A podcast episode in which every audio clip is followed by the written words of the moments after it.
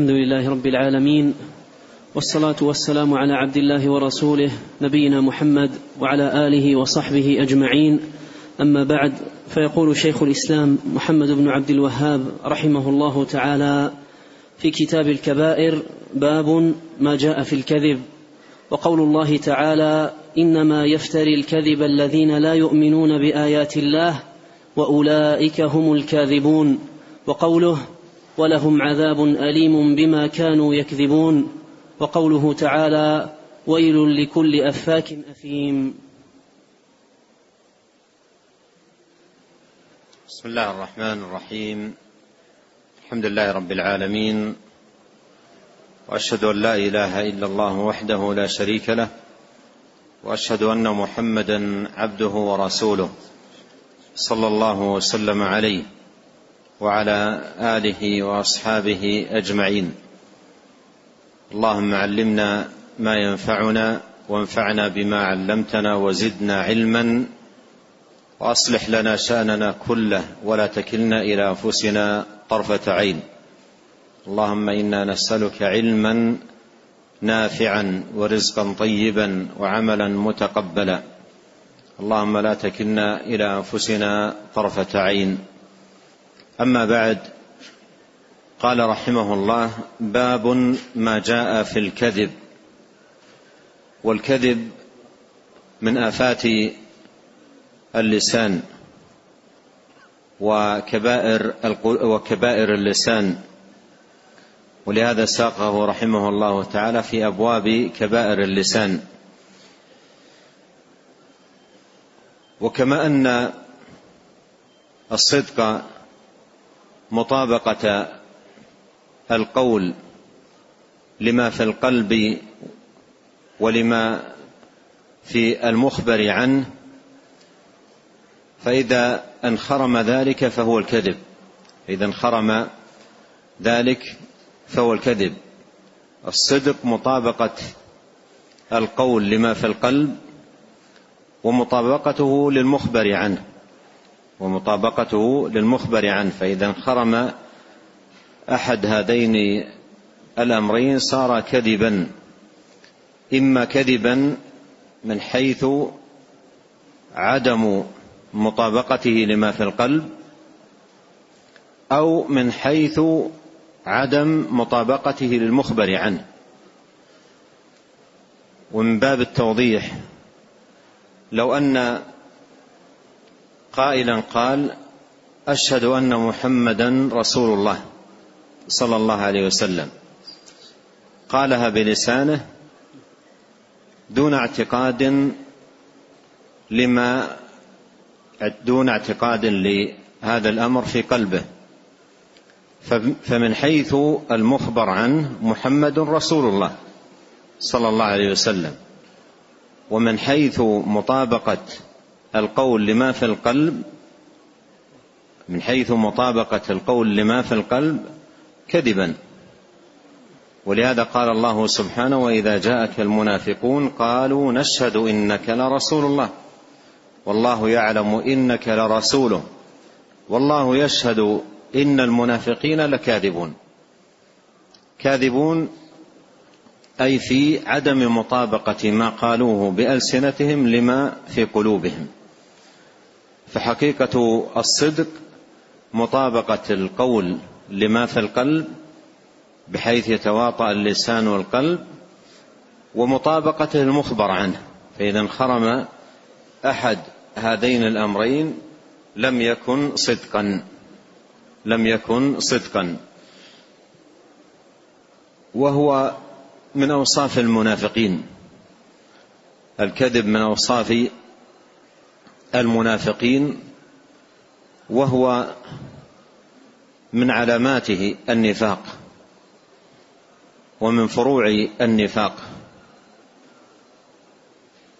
وإذا كان هذا الكذب متعلقا بالاعتقاد بحيث يظهر الإيمان ويبطن الكفر فهذا الكفر الأكبر الناقل من الملة وإذا كان يظهر الصدق ويظهر الوفاء ويظهر الأمانة ويبطن خلاف ذلك فهذا النفاق العملي. فهذا النفاق العملي. وهذه الفعال من صفات المنافقين ومن صفات آه، النفاق وعلاماته. وسيأتي فيما ساقه المصنف رحمه الله تعالى من أدلة ما يبين هذا المعنى.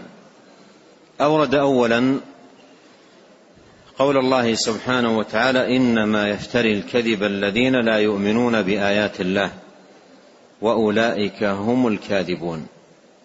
وهذه الآية أوردها رحمه الله تعالى لبيان أن الكذب صفة الكفار وأن الكذب من فروع الكفر كما أن الصدق من فروع الإيمان كما أن الصدق من فروع الإيمان فإن ضده الكذب من فروع الكفر.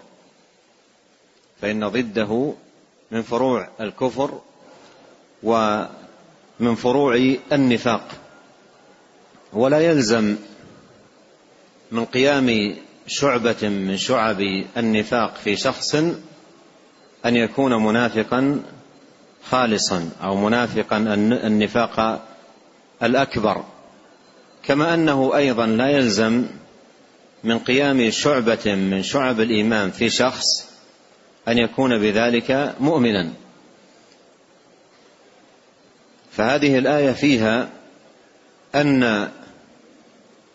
أن الكذب من فروع الكفر وأعمال الكافرين.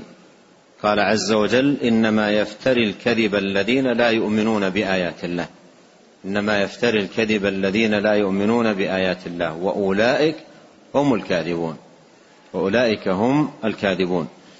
وهذا ذكره الله سبحانه وتعالى ردا على الكفار المشركين عندما افتروا الكذب على الرسول عليه الصلاة والسلام وقالوا إن هذا الوحي وهذا القرآن الذي جاء به ليس من عند الله وإنما بشر علمه إياه.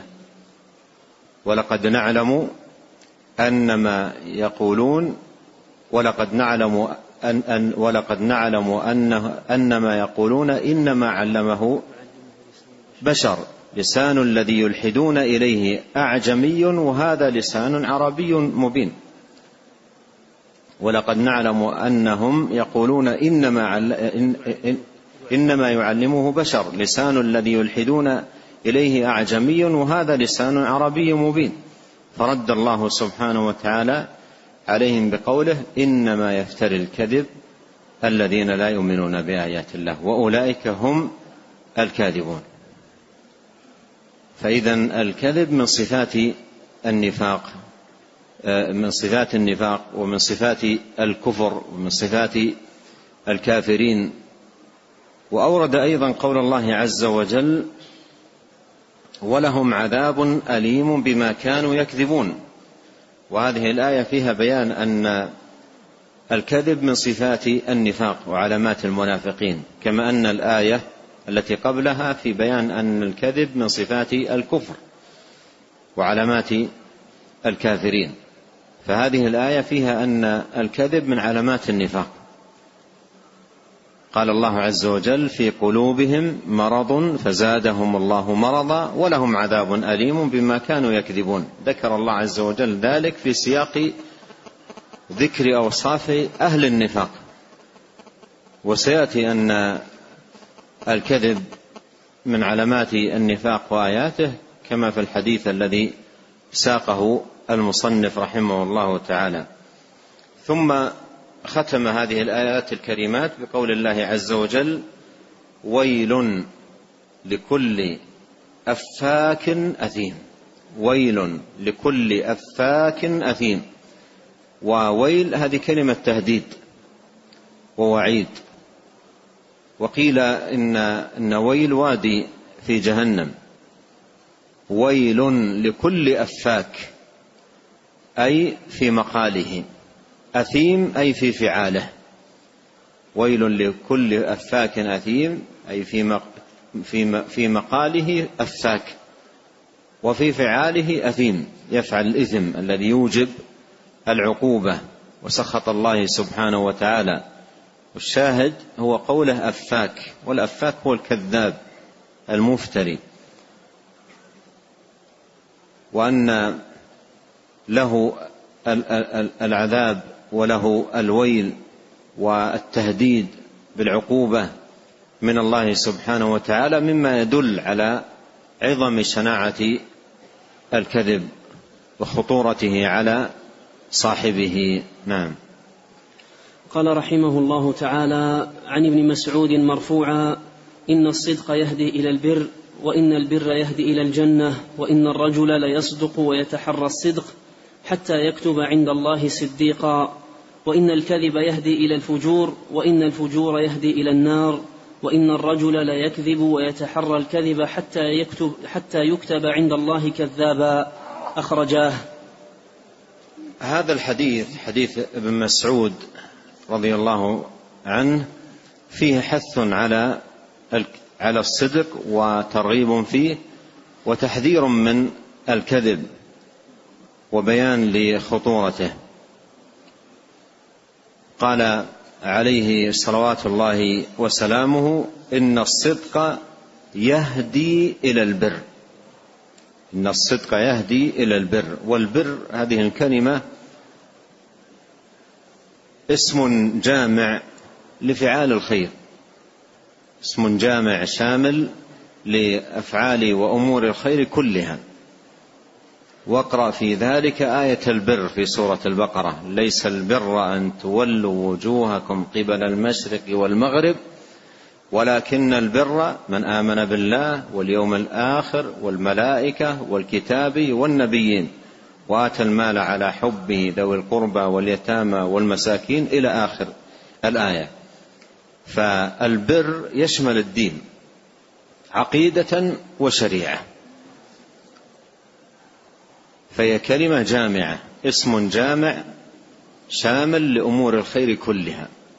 شامل لأمور الخير كلها. وهنا يخبر عليه الصلاة والسلام أن الصدق يهدي إلى البر.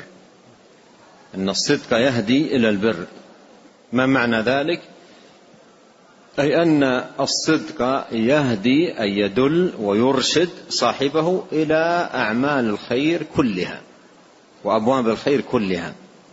فإذا وفق العبد إلى الصدق وأوتي قلبا صادقا ولسانا صادقا فإن هذا يهديه إلى أعمال الخير كلها.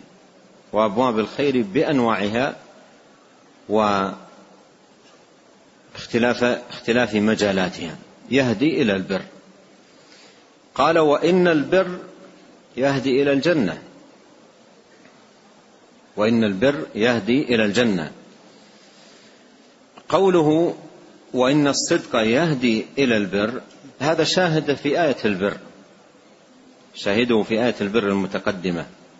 ليس البر أن تولوا وجوهكم قبل المشرق والمغرب ولكن البر من آمن بالله واليوم الآخر والملائكة والكتاب والنبيين وآتى المال على حبه ذوي القربى واليتامى والمساكين وابن, آه، وابن السبيل والسائلين وفي الرقاب وأقام الصلاة وآتى الزكاة والموفون بعهدهم إذا عاهدوا والصابرين في البأساء والضراء وحين البأس أولئك الذين صدقوا. أولئك الذين صدقوا. فهذا شاهد لذلك. وأن صدق العبد صدقه مع الله صدقه في في لسانه وصدقه في منطقه يهديه إلى كل أبواب الخير عقيدة وشريعة. يهديه لكل أبواب الخير عقيدة وشريعة. وقوله وإن البر يهدي إلى الجنة أيضا شاهده في القرآن في قوله سبحانه وتعالى إن الأبرار لفي نعيم. إن الأبرار لفي نعيم. وهذا فيه, فيه أن البر يهدي إلى النعيم في الدور الثلاثة في الدنيا والبرزخ ويوم القيامة. قال وإن الرجل ليصدق ويتحرى الصدق حتى يكتب عند الله صديقا. والصديق اسم مبالغة من الصدق أي كثير آه، الصدق.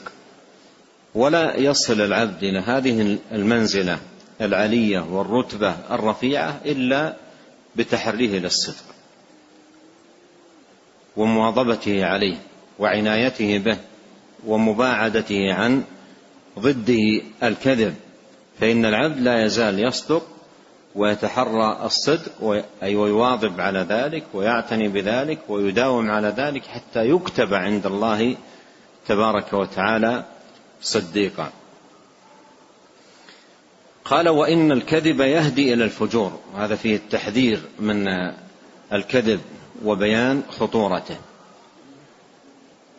يهدي إلى الفجور اي يدل ويرشد ويفضي بصاحبه إلى الفجور.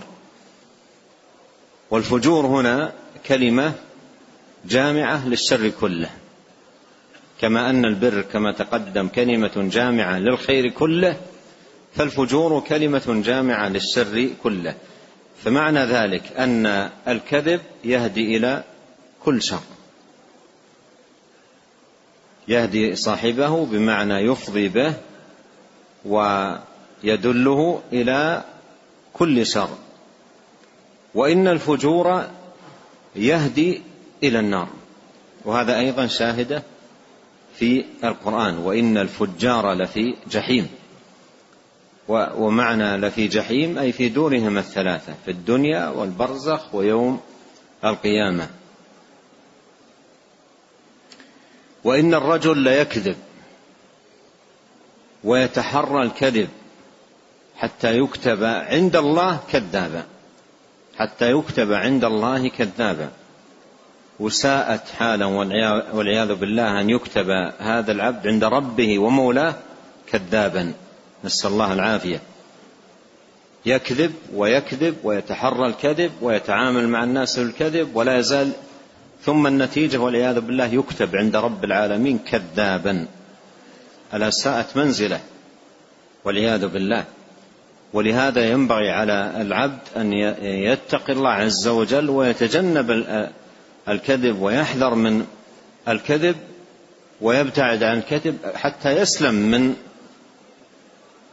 اولا هداية الكذب له إلى الفجور ثم إلى النار والعياذ بالله ثم أن يكتب بسبب تحريه للكذب ومداومة عليه يكتب عند الله سبحانه وتعالى كذابا. حتى قال بعض العلماء إن قوله يكتب عند الله كذابا أن هذا يعني عدم توفيقه للتوبه عدم توفيقه بمعنى أن تأصل فيه تأصل فيه آه، الشر وأصبح هذا الكذب المتراكم عنده لا يهديه إلا إلا إلى الفجور. اغلق عليه أبواب الخير.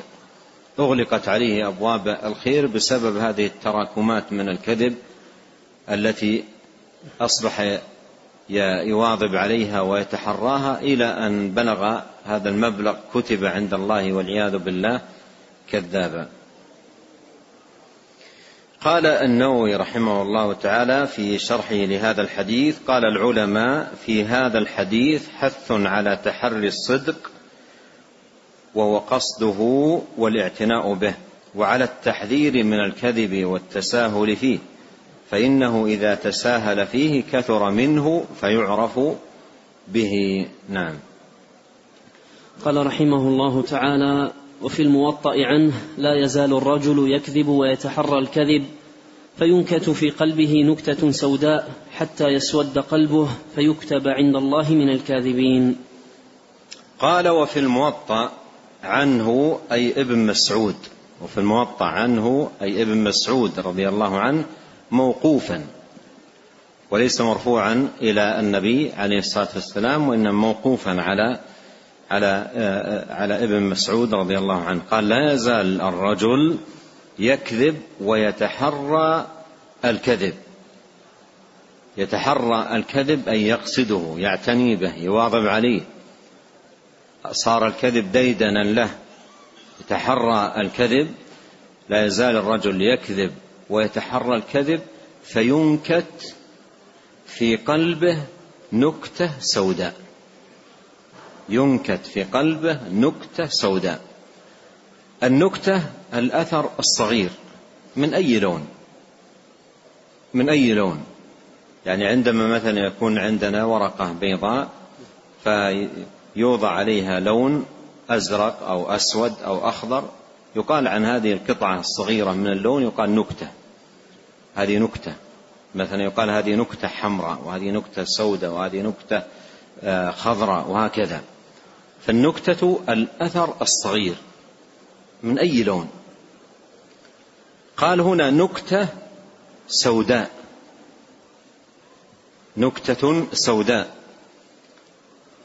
والله عز وجل ذكر هذا اللون وصفا للكفار يوم القيامه يوم تسود وجوه وتبيض وجوه تبيض وجوه أهل الإيمان. فالنكتة ليست من أي لون؟ وإنما من اللون الأسود. وإنما من اللون الأسود. قال حتى يسود قلبه. حتى يسود قلبه. ما معنى ذلك؟ أي أن هذه النكتة مع تكرر الكذب تستوعب القلب. كل ما كذب كل ما كذب نكت نكتة أخرى ونكتة ثالثة وأخرى وهكذا حتى يستوعب هذا اللون القلب كله. والله سبحانه وتعالى يقول كلا بل ران على قلوبهم ما كانوا يكسبون. ران أي غطى على قلوبهم واستوعب قلوبهم ما كانوا يكسبون. قال حتى يسود قلبه فيكتب عند الله من الكاذبين. نعم. قال رحمه الله تعالى وفيه عن صفوان بن سليم قلنا يا رسول الله المؤمن يكون جبانا؟ قال نعم. قيل وفي يكون وفي وفيه؟ وفيه عن صفوان بن سليم. نعم. قلنا يا رسول الله قيل صفوان بن سليم آه، تابعي. ما لا يقول قلنا. نعم. أحسن الله عليكم وفيه عن صفوان بن سليم قيل يا رسول الله المؤمن يكون جبانا؟ قال نعم. قيل يكون بخيلا؟ قال نعم. قيل يكون كذابا؟ قال لا. وفيه أي الترمذي وفيه أي الموطأ عن صفان بن سليم وصفان بن سليم تابعي. وصفان بن سليم تابعي. فالحديث مرسل. الحديث مرسل وأيضا في سنده مقال. قال قيل لرسول الله صلى الله عليه وسلم أيكون المؤمن جبانا؟ يعني هل هذه الصفة ممكن تكون موجودة في المؤمن؟ قال نعم. والجبن ناشئ عن شيء من الضعف في القلب. قال أيكون المؤمن جبانا وفي الدعاء الماثور اللهم إني أعوذ بك من الجبن ومن البخل. اللهم إني أعوذ بك من الجبن ومن البخل. قيل أيكون المؤمن جبانا؟ قال نعم. قيل أيكون المؤمن بخيلا؟ قال نعم. والنبي صلى الله عليه وسلم في الدعوة المتقدمة تعود من هذين الأمرين. اللهم إني أعوذ بك من الجبن ومن البخل. من الجبن ومن البخل. فقيل أيكون بخيلا؟ قال نعم. قيل أيكون المؤمن كذابا؟ قال لا. أيكون المؤمن كذابا؟ قال لا. وكذابا صيغة مبالغة. ومعنى كذابا أي كثير الكذب. قد تقع منها الكذبة والكذبتين. أما أن يكون مواظب على الكذب كثير الكذب كما يدل عليه هذا الوصف كذابا. قال لا. والمراد بالنفي للإيمان هنا نفي لكمال الإيمان الواجب لأن آه، الكذب والمواظبة عليه الكذب والمواظبة عليه وتحريه وأن لا يزال العبد يكذب يكذب وديدنه الكذب هذا من الكبائر التي تخل بكمال الإيمان الواجب مما يعرض صاحبه إلى مما يعرض صاحبه للعقوبة. نعم. قال رحمه الله تعالى وللترمذي وحسنه عن ابن عمر رضي الله عنهما إذا كذب العبد تباعد عنه الملك ميلا. قال وللترمذي وحسنه عن ابن عمر مرفوعا. إذا إذا كذب العبد تباعد عنه الملك ميلا من نتن ما جاء به من نتن ما جاء به كما في الأصل سنن الترمذي أو جامع الترمذي من نتن ما جاء به. وهذا فيه أن الكذب نتن والنتن هو الرائحة الكريهة آه، الخبيثة. قال ابتعد أو تباعد عنه الملك الملك ميلا أي مسافة لأن الكذب له رائحة منتنة فيبتعد آه، الملك عنه لقبح رائحته وإسناده فيه فيه كلام إسناده فيه كلام فيه رجل ضعيف يقال له عبد الرحيم عبد الرحيم ابن هارون. نعم. قال رحمه الله تعالى باب ما جاء في إخلاف الوعد وقول الله تعالى فأعقبهم نفاقا في قلوبهم إلى يوم يلقونه بما أخلفوا الله ما وعدوه. الآية. قال قال باب ما جاء في إخلاف الوعد. الوعد هو أمر يتعلق بالمستقبل. أمر يتعلق بالمستقبل يقول الإنسان سأفعل كذا وسأقوم بكذا وسأؤدي كذا. في أمور مستقبلة. فهذا عهد. هذا عهد يجب الوفاء به. يجب الوفاء به. والوفاء به من صفات أهل الإيمان. الوفاء به من صفات أهل الإيمان. وعدم الوفاء به من صفات أهل النفاق. قال الله عز وجل ومنهم من عاهد الله لئن آتانا من فضله لنصدقن ولنكونن من الصالحين. فهذا ذكره الله سبحانه وتعالى في أوصاف المنافقين وأن هؤلاء عندما آتاهم الله ومن عليهم من فضله لم يفوا بهذا الوعد. لم يفوا بهذا الوعد. فماذا قال؟ فأعقبهم نفاقا في قلوبهم. فأعقبهم أي أخلفهم بسبب آه، إخلافهم للوعد وعدم وفائهم به أخلفهم نفاقا في قلوبهم إلى يوم يلقونه بما أخلفوا الله ما وعدوه وبما كانوا يكذبون. وهنا لاحظ ملاحظة مهمة جدا أن إخلاف العبد ما وعد ربه سبحانه وتعالى على فعله خطير جدا لأنه قد يخلف نفاقا. قد يخلف نفاقا. عندما يعاهد ربه لأفعلن كذا لأقومن بكذا. ثم إذا تفضل الله عليه ومن أخلف هذا خطير على الإنسان قد يخلف نفاقا لأن هؤلاء أعقبهم عدم وفائهم للعهد الذي عاهدوا الله سبحانه وتعالى عليه. عاقبهم الله عز وجل بنفاق مستمر دائم إلى يوم القيامة إلى يوم يلقونه. فهذا يدل على خطورة ذلك. ولهذا يجب على المسلم أن يحذر أشد الحذر من هذا الوصف الشنيع أن يعاهد ربه سبحانه وتعالى على أنه إن من الله عليه بكذا وأعطاه كذا ليفعلن كذا وليفعلن كذا ليحذر من إخلاف هذا الوعد. وعدم الوفاء بهذا العهد فإنه ربما عاقبه الله سبحانه وتعالى بالنفاق. كما عاقب سبحانه وتعالى هؤلاء بالنفاق الدائم إلى يوم القيامة. الشاهد أن هذه الآية فيها تحذير شديد من إخلاف الوعد وأن إخلاف الوعد من صفات المنافقين وعلاماتهم. وذكره الله سبحانه وتعالى في جملة أوصاف المنافقين في السورة التي تعرف بالفاضحة لأن الله فضح فيها المنافقين وذكر من جملة أوصاف أهل النفاق أنهم إذا وعدوا أو عاهدوا الله على أمر أخلفوه ولم يفوا بما عاهدوا الله سبحانه وتعالى عليه وأن الله عاقبهم على ذلك بنفاق دائم مستمر إلى يوم يلقونه. نعم.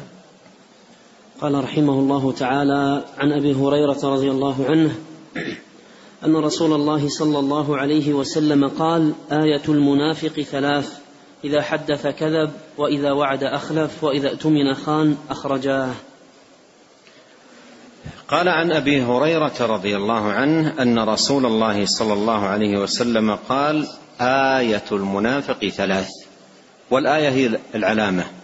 الآية هي العلامة آية المنافق أي علامة المنافق. وهذا فيه أن هذه الثلاث المذكورات من صفات المنافقين وعلامات أهل النفاق. وفي هذه هذا أيضا دلالة أن أن هذه الخصال من شعب النفاق وأضدادها من شعب الإيمان أضدادها من شعب الإيمان.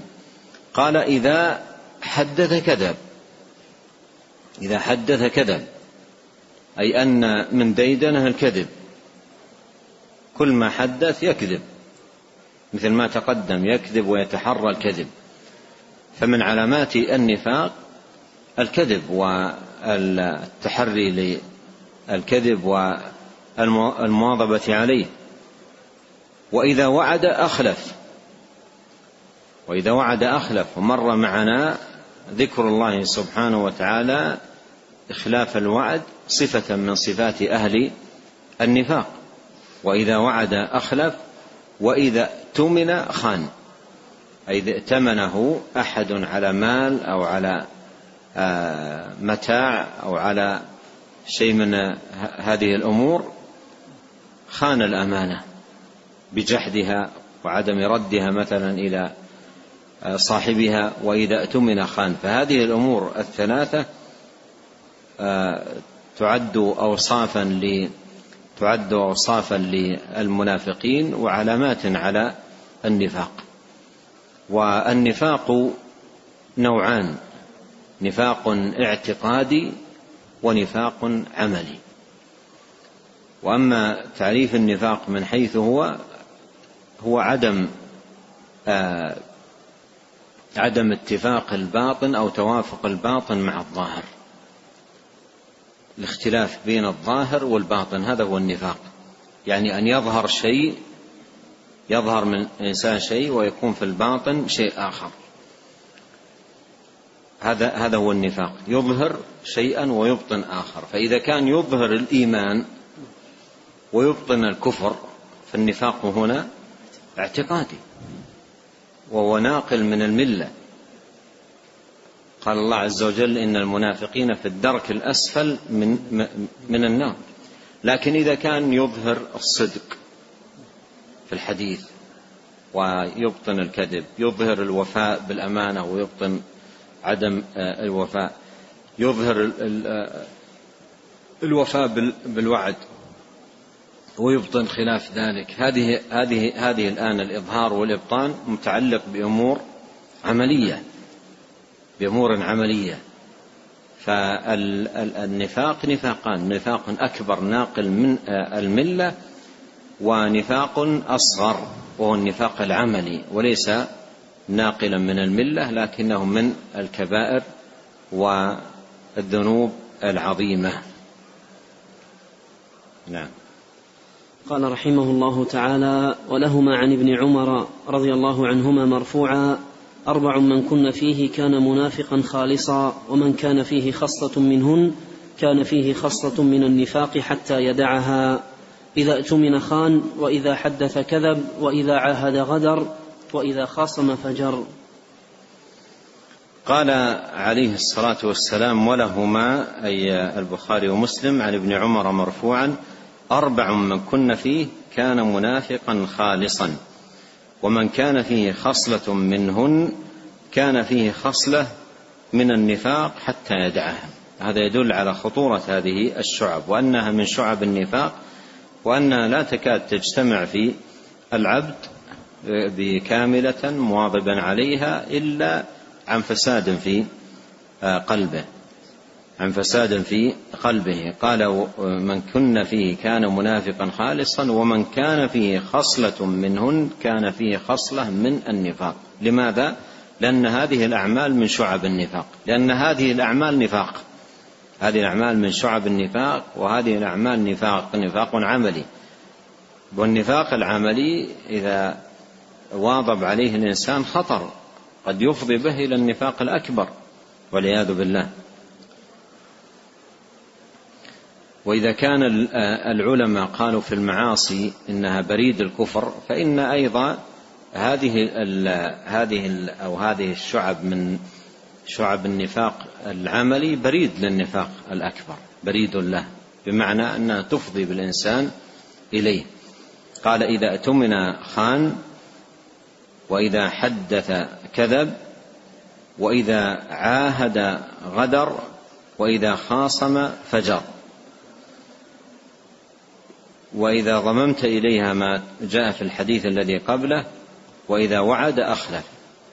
وإذا وعد أخلف فيكون مجموع الحديثين تحصل منهما خمس علامات من علامات المنافقين. أربعة في هذا الحديث ويضم إليها آه، خامسة من الحديث الذي قبله وهي إخلاف الوعد.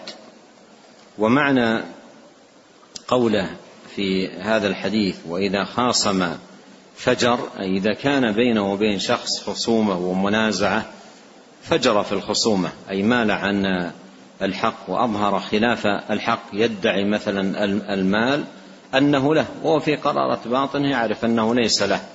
هذا نفاق من أوصاف المنافقين. إذا خاصم فجر نعم. قال رحمه الله تعالى باب ما جاء في زعموا. وقول الله تعالى إذ تلقونه بألسنتكم وتقولون بأفواهكم الآية. وقوله تعالى يا أيها الذين آمنوا إن جاءكم فاسق بنبأ فتبينوا الآية. قال رحمه الله تعالى باب ما جاء في زعموا زعموا هذه مطية الكذب. وإذا أدخل هذه الكلمة الإنسان في لسانه ربما أفضت به إلى الكذب. ربما أفضت به إلى الكذب. وزعموا يراد بها أن آه، الإنسان صار من ديدنه نقل الكلام دون تحري. صار من ديدنه نقل الكلام دون تحري ودون تثبت. ما يسمعه بأذنه ما يسمعه بأذنه ينقله إلى الآخرين بفمه دون أن يتحرى دون أن يمحص. مع أن الأصل أن العبد لا يتكلم إلا بما تحقق منه. أما مجرد أن يكون فقط سمع ويكون ديدنه دائما قيل وزعم ويقال فهذا لا, لا يجوز. وقد مر معنا وكره لكم قيل وقال. وكثرة السؤال وإضاعة المال. فهذا مما ينبغي أن يحذر من آه، العبد. ولا يجوز له مجرد أن يسمع كلاما ينقله للآخرين. تجد بعض الناس هذا همه. إذا لقيك قال والله سمعت كذا ويقال كذا وسمعت كذا وسمعت كذا وينقل وينقل. بعض الناس يصبح مثل المذياع. يصبح مثل المذياع ينقل ينقل ولا يتحرى ولا يمحص. علي بن أبي طالب لما ذكر أوصاف الحق أهل الحق قال لا تكونوا مذايع لا تكونوا مذايع بذرا لما حذر من الفتن قال لا تكونوا مذايع لأن آه، وخاصة في الفتن يكثر عند الناس الإذاعة الأخبار ونشر الأخبار. وسمعنا وقيل وقال إلى آخره دون تحرى. ثم بعد تمحص الأمور يتبين أن عنده قائمة يتبين له أن عنده قائمة من النقول التي نقلها كلها غير صحيحة. لكنه نقلها انتهت. نقلها وسمعها الآخرين منه والآخرون نقلوها ودخلت في جملة عمله الذي سيحاسبه الله سبحانه وتعالى عليه يوم القيامة. ولهذا ينبغي على الإنسان أن يكون على حذر وكثيرا ما يكون في الفتن إذاعة الأخبار ونقلها دون تمحيص. والله سمعنا اليوم أن حصل كذا وسمعنا أن فلان فعل كذا وسمعنا أن الشعب الفلاني فعلوا كذا وسمعنا وسمعنا ثم يأتي بعد أسبوع أو بعد أسبوعين ويتأمل فيما نقله للناس سمعنا وقيل إلى آخر وزعموا يجد أن عنده قائمة من الأخبار الكاذبة ساهم في نقلها ونشرها في الناس. وإذا كان من أهل الأجهزة الحديثة ويرسل للآخرين فإن آه، الأمر أخطر لأن هذه الأجهزة أحيانا توصل إلى ملايين البشر ملايين البشر. فيجب على الإنسان أن يحذر من ذلك. وأن يكون عنده تمحيص للأخبار وتحقق من صحتها وتثبت قبل نقلها لا أن ينقل مباشرة دون تمحيص. أورد رحمه الله آيتين عظيمتين في هذا الباب. الأولى قول الله عز وجل إذ تلقونه بألسنتكم. تلقونه أي خبر الإفك. وما, رم وما رميت به أم المؤمنين عائشة إفكا وافتراء وظلما. إذ تلقونه أي تتلقفونه. تتلقفونه وتستمعون إليه ثم تذيعونه وتنشرونه وتشيعونه دون أن تتحروا وتتأكدوا من صحة ذلك وثبوته. قال اذ تلقونه بألسنتكم وتقولون بأفواهكم ما ليس لكم به علم. لاحظ الآن وقعوا في أمرين. وقعوا في أمرين. وقعوا في خطأين. الأول ما ذكره الله عنهم بقوله اذ تلقونه بألسنتكم. تتلقفونه بألسنتكم وتنقلونه. وهذا فيه التكلم بالباطل. هذا فيه التكلم بالباطل. وتقولون بأفواهكم ما ليس لك لكم به علم. هذا فيه القول بلا علم. فجمعوا بين تكلم بباطل وقول بلا علم. تكلم بباطل وقول بلا علم. فالشيء الذي تكلموا به باطل وكلامهم كان بدون علم. ولو كان الإنسان يتحرى ويمحص ويتأكد ثم بعد ذلك إذا تحقق نقل لسلم لسلم من ذلك. تلقونه بألسنتكم وتقولون بأفواهكم ما ليس لكم به علم وتحسبونه هينا. لا والله ليس هينا. هذه الأمور ليست هينة.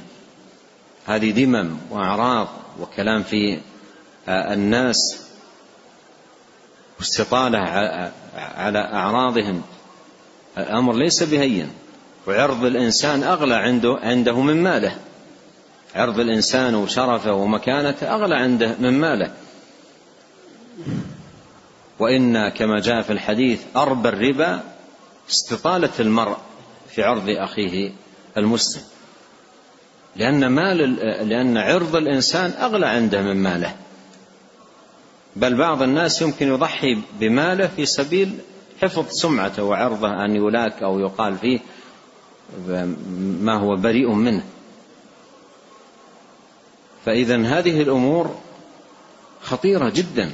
ولا يجوز للإنسان مجرد أن يسمع والله سمعنا فلان يقولون عنه ويقال عنه أنه يفعل كذا ويمارس كذا ما يجوز نقل هذه الأخبار.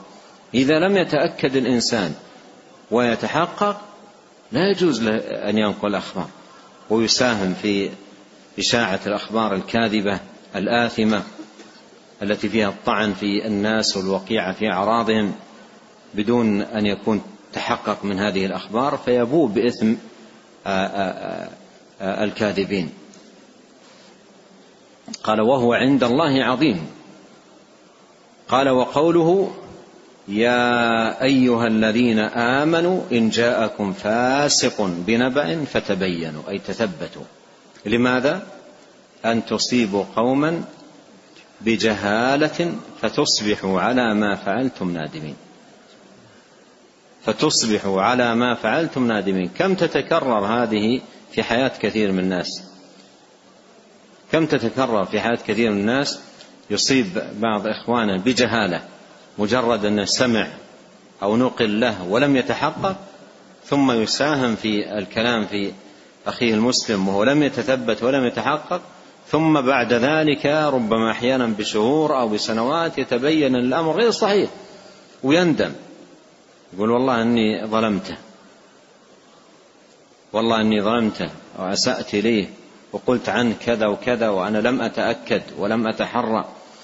فتصبح على ما فعلتم نادمين. فالواجب على العبد أن يكون حذرا من هذه المطية. مطية الكذب زعموا سمعنا يقال بلغنا ويكون لا لم يتحرى ولم يمحص ولم يتأكد. نعم. قال رحمه الله تعالى عن ابن مسعود وحذيفة رضي الله عنهما مرفوعا بئس مطية الرجل زعموا رواه أبو داود بسند صحيح.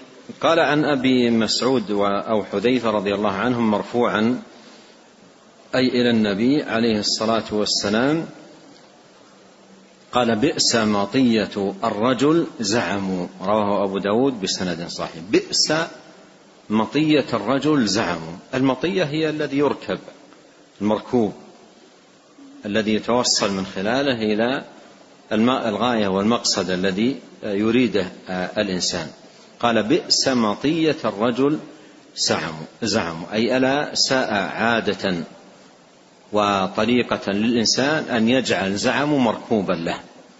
يمتطي هذا المركوب ويصبح في مجتمعه نقالا للأخبار لا يمحص ولا آه، يتأكد ولا لكنه في قرارة نفسه يريد أن يكسب شيء في المجتمع. أتدرون ما هو؟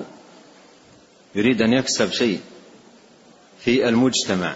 يقولون فلان سريع في نقل الأخبار. أول ما آه، هذا تجد فلان سريع في, في الأخبار. أخبار أخباره سريعة. هذا الذي أخباره سريعة يدل على أنه ما يمحص مجرد ما يسمع بالخبر ينقل مباشرة ويذيع مباشرة. فالسرعة في نقل الأخبار ليست محمدة. المحمدة هي التحري. المحمدة و آه، آه، الحق هو التحري يطمن أما إنسان سريع في نقل الأخبار معنى هذا أنه لا يتحرى. مجرد ما يسمع طارفة الخبر نقله للناس بدون تحري وبدون تمحيص.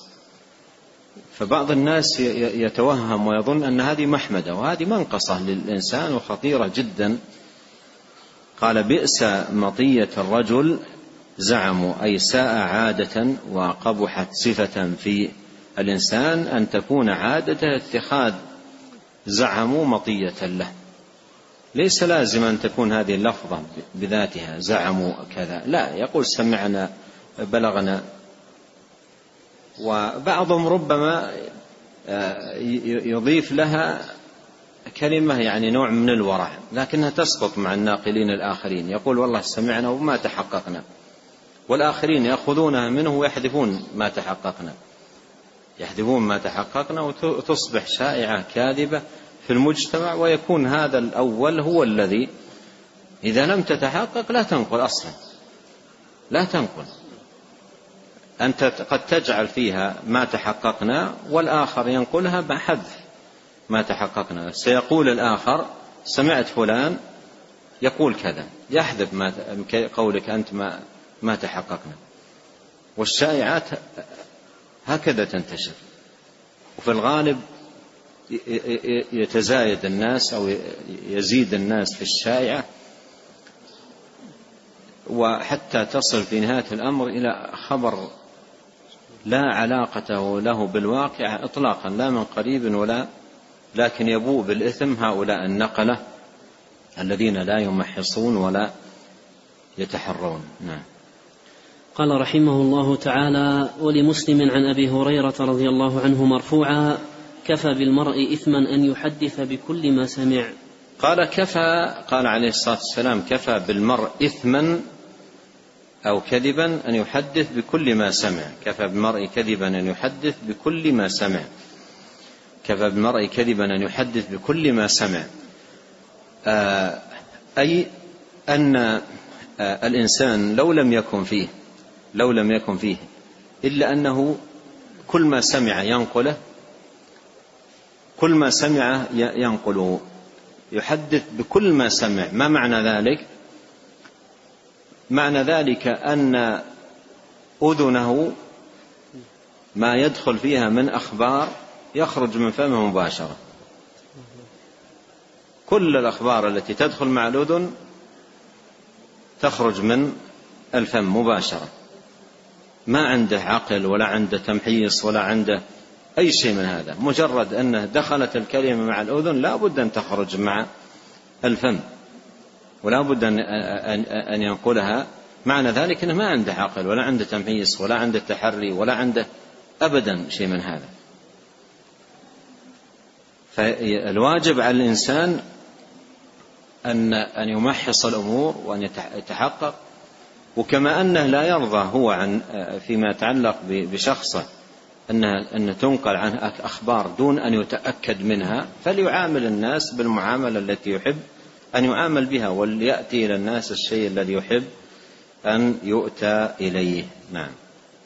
قال رحمه الله تعالى باب ما جاء في الكذب والمزح ونحوه.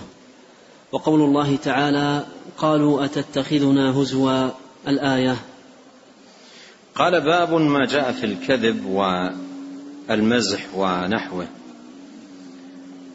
المراد بهذه الترجمة أن يكون الإنسان اتخذ من الكذب وسيلة للمزح وإضحاك الناس وبسطهم.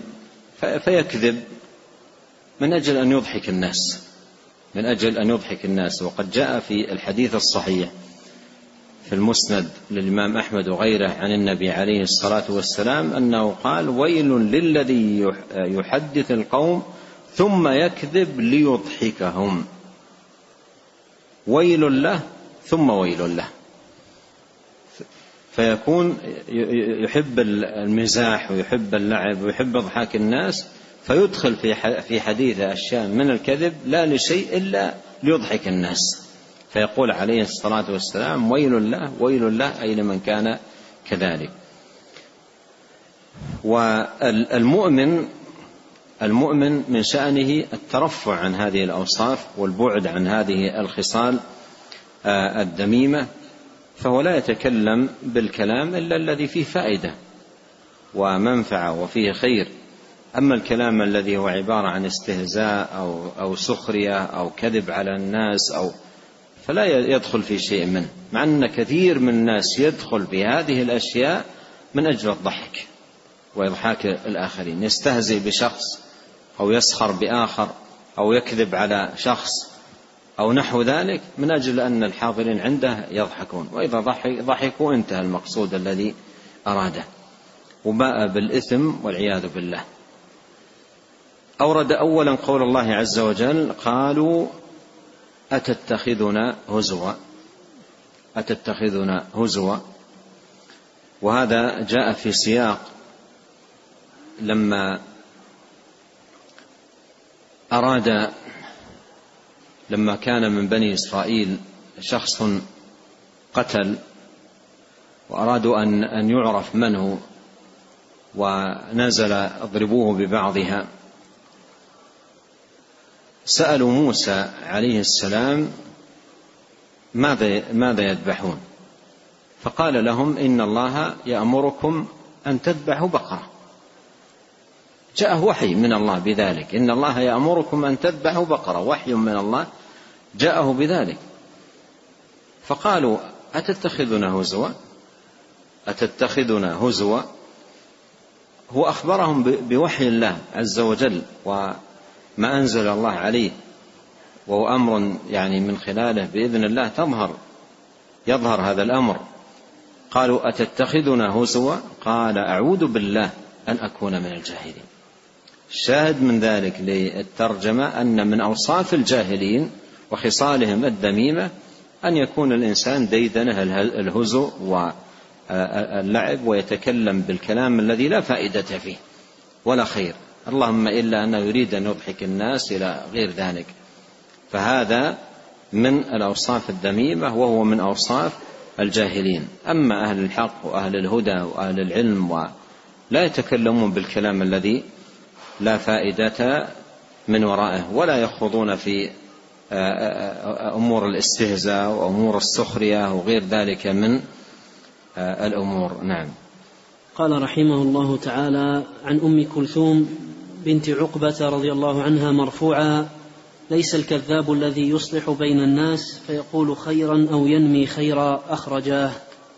قال عليه الصلاة والسلام ليس الكذاب أي الذي يستحق العقوبة ويبوء بإثم الكذب الذي يصلح بين الناس. الذي يصلح بين الناس. فما كان من هذا القبيل لا يكون كذبا يستحق الإنسان عليه العقوبة. قيل إن إن المراد بالكذب هنا الكذب الصريح وأنه لا شيء على الإنسان فيه إذا كان في باب الإصلاح. وقيل إنه هو التورية. وما من شك أن التورية هي التي تنبغي وفيها مندوحة للعبد عن الكذب حتى في باب الإصلاح. لكن مثلا شخص يريد أن يصلح بين متخاصمين وقال لأحدهما أنا كنت عند فلان وسمعته يثني عليك. سمعته يثني عليه ولما كان عند فلان لم يسمعه يمدحه ويذكره بالأوصاف الجميلة وإنما سمع ذما له. يقول فعل كذا وفعل كذا. يذمه. فقال سمعت يثني عليك. كلمة يثني عليك في لغة العرب تشمل الثناء على الشخص بالخير والثناء عليه بالشر. وقال يثني عليك أوهمه أنه يثني عليه أي يمدحه من باب الإصلاح. ويدعو لك يدعو لك. لأن الشخص الذي ينقل عنه يصلي ويقول في صلاته السلام علينا وعلى عباد الله الصالحين. وهذه يشمل هذه الدعوة. قال ويدعو لك. يقصد أن في جملة دعاء للمسلمين يشملك دعاء. يقصد بذلك الإصلاح وتخفيف وطأة الخلاف وشدة الخصومة التي بينهم. فيقول عليه الصلاة والسلام ليس الكذاب الذي يصلح بين الناس. ليس الكذاب الذي يصلح بين الناس فيقول خيرا. وينمي أن ينقل ويبلغ خيرا من أجل أن تخف وطأة حدة الخصومة والشحناء بين المتخاصمين. فهذا من المصلحين. والله يقول لا خير في كثير من نجواهم إلا من أمر بصدقة أو معروف أو إصلاح بين الناس. نعم. قال رحمه الله تعالى ولمسلم قالت ولم أسمعه يرخص في شيء مما يقول الناس إنه كذب إلا في ثلاث في الحرب والإصلاح بين الناس وحديث الرجل امرأته وحديث المرأة زوجها. قال ولمسلم آه قال ولمسلم قالت يعني أم كلثوم رضي الله عنها ولم أسمعه أي رسول الله صلى الله عليه وسلم يرخص في شيء مما يقول الناس أي من أمور آه، آه، الكذب ما يقال إنه كذب إلا في ثلاث في الحرب والإصلاح آه، بين الناس وحديث الرجل امرأته وحديث المرأة زوجها. فهذه الأمور رخص فيها ولا شك أن التورية هي الأولى في مثل هذه المقامات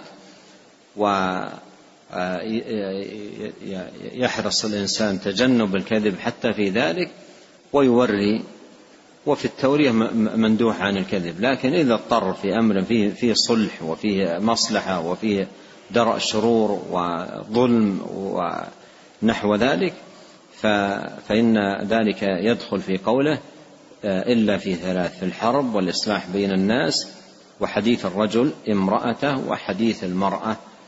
زوجها. نعم.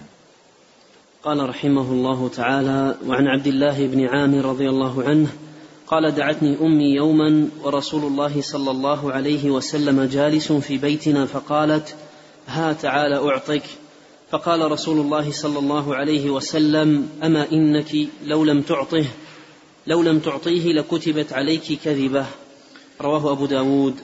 حديث الرجل امرأته حديث الرجل امرأته أي مما ينمي العشره ودوام آه، آه، دوام الألفة والمحبة والتعاون. يعني لو قدر أن رجل ليس فيها في قلبه ميل لزوجته ليس في قلبه محبة قوية لزوجته لكنه يحلف لها أنه يحبها.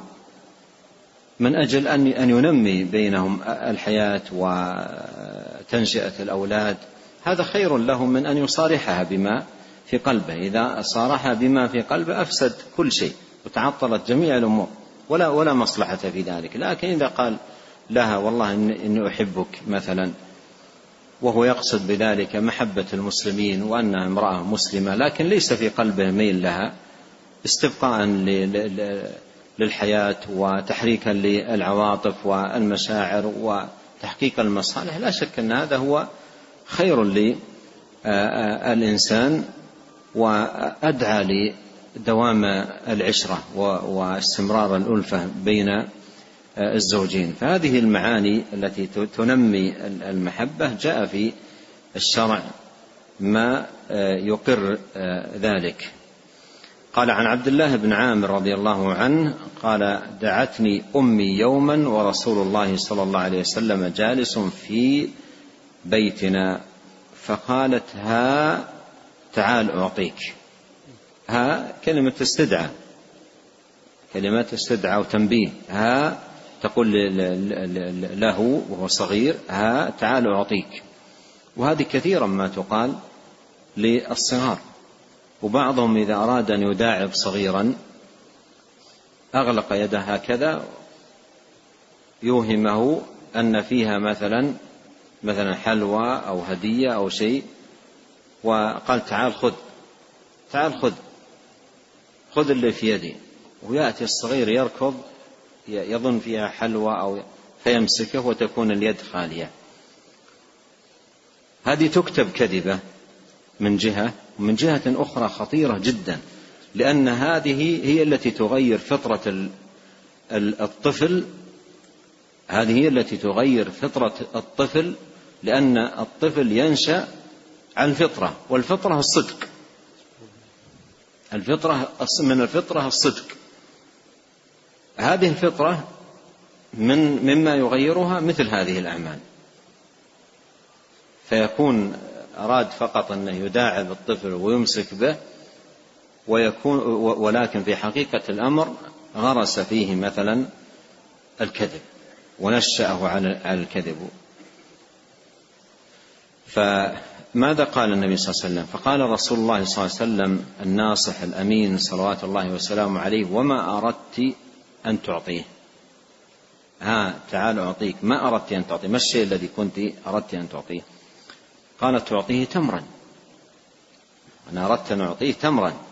ما قلت له تعال إلا وأنا أردت أن أعطيه شيئا. قال فقال رسول الله صلى الله عليه وسلم أما إنك لو لم تعطيه لكتبت عليك كذبة. تكتب عليك كذبة. مع أنها ما أرادت إلا مداعبة الطفل ومثل هذه الأمور تكتب كذبة. ولهذا يجب الإنسان أن يحذر من ذلك حتى مع بهيمة الأنعام. حتى مع بهيمة الأنعام. يعني بعضهم يمسك مثلا بثوبة ويوهم البهيمة أن فيه فيه طعام مثلا أو يأتي بعلبة فاضية هو يريدها أن تقترب ويوهم أن أن فيه طعام. ومما ينقل عن أحد أحد طلاب العلم في في في في في, في, في, في القديم في دراسة الحديث وتتبع رواة الحديث لما وصل إلى المكان إلى العالم الذي أراد فرآه ينادي دابة وليس في الوعاء الذي معه شيء فتركه تركه. فالشاهد أن مثل هذه الأمور يجب على الإنسان أن يبتعد عنها لأنها تكتب عليه. لأنها تكتب عليه. قال أما إنك لو لم تعطي تعطيه لكتبت عليك كذبة. نعم. قال رحمه الله تعالى ولأحمد عن أبي هريرة رضي الله عنه مرفوعا من قال لصبي ها تعالى أعطك ثم لم يعطه فهي كذبة. وهذا مثل الذي قبله من قال لصبي ها تعال أعطك ثم لم يعطه فهي كذبة. نعم. قال رحمه الله تعالى وله عن أسماء بنت يزيد قلت يا رسول الله إن قالت إحدانا لشيء تشتهيه لا أشتهيه أيعد ذلك كذبا؟ قال نعم إن الكذب يكتب كذبا حتى تكتب حتى تكتب حتى تكتب الكذيبة كذبة.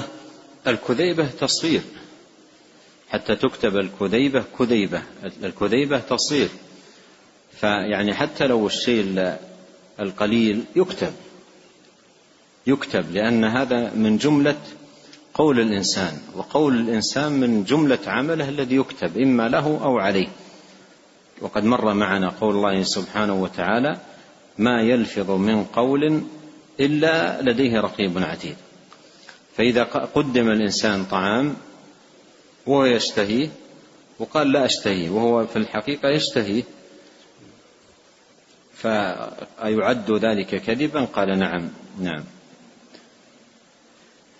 قال رحمه الله تعالى وللترمذي وحسنه مرفوعا ويل للذي يحدث بالحديث ليضحك, ليضحك به القوم فيكذب ويل له ويل له.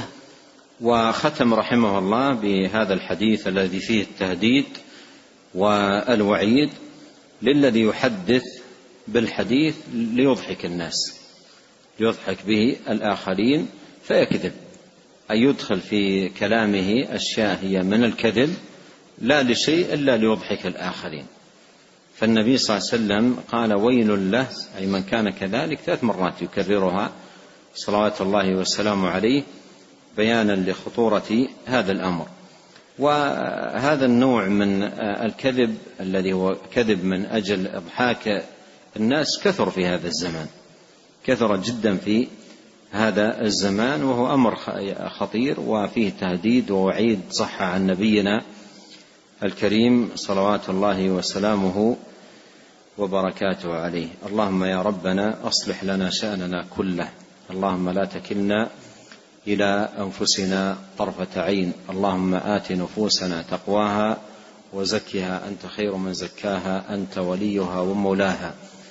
اللهم إنا نسألك الهدى والتقى والعفة والغنى. اللهم اهدنا لأحسن الأخلاق لا يهدي لأحسنها إلا أنت. واصرف عنا سيئها لا يصرف عنا سيئها إلا أنت. اللهم إنا نعوذ بك من منكرات الأخلاق والأهواء والأدواء. اللهم اغفر لنا ولوالدينا ولمشايخنا وللمسلمين والمسلمات. والمؤمنين والمؤمنات الأحياء منهم والأموات. اللهم اقسم لنا من خشيتك ما يحول بيننا وبين معاصيك ومن طاعتك ما تبلغنا به جنتك ومن اليقين ما تهون به علينا مصائب الدنيا. اللهم متعنا بأسماعنا وأبصارنا وقوتنا ما أحييتنا واجعله الوارث منا واجعل ثأرنا على من ظلمنا وانصرنا على من عادانا ولا تجعل مصيبتنا في ديننا ولا تجعل الدنيا أكبر همنا ولا مبلغ علمنا ولا تسلط علينا من لا يرحمنا. سبحانك اللهم وبحمدك أشهد أن لا إله إلا أنت أستغفرك وأتوب إليك. اللهم صل وسلم على عبدك ورسولك نبينا محمد وآله وصحبه أجمعين. جزاكم الله خيرا.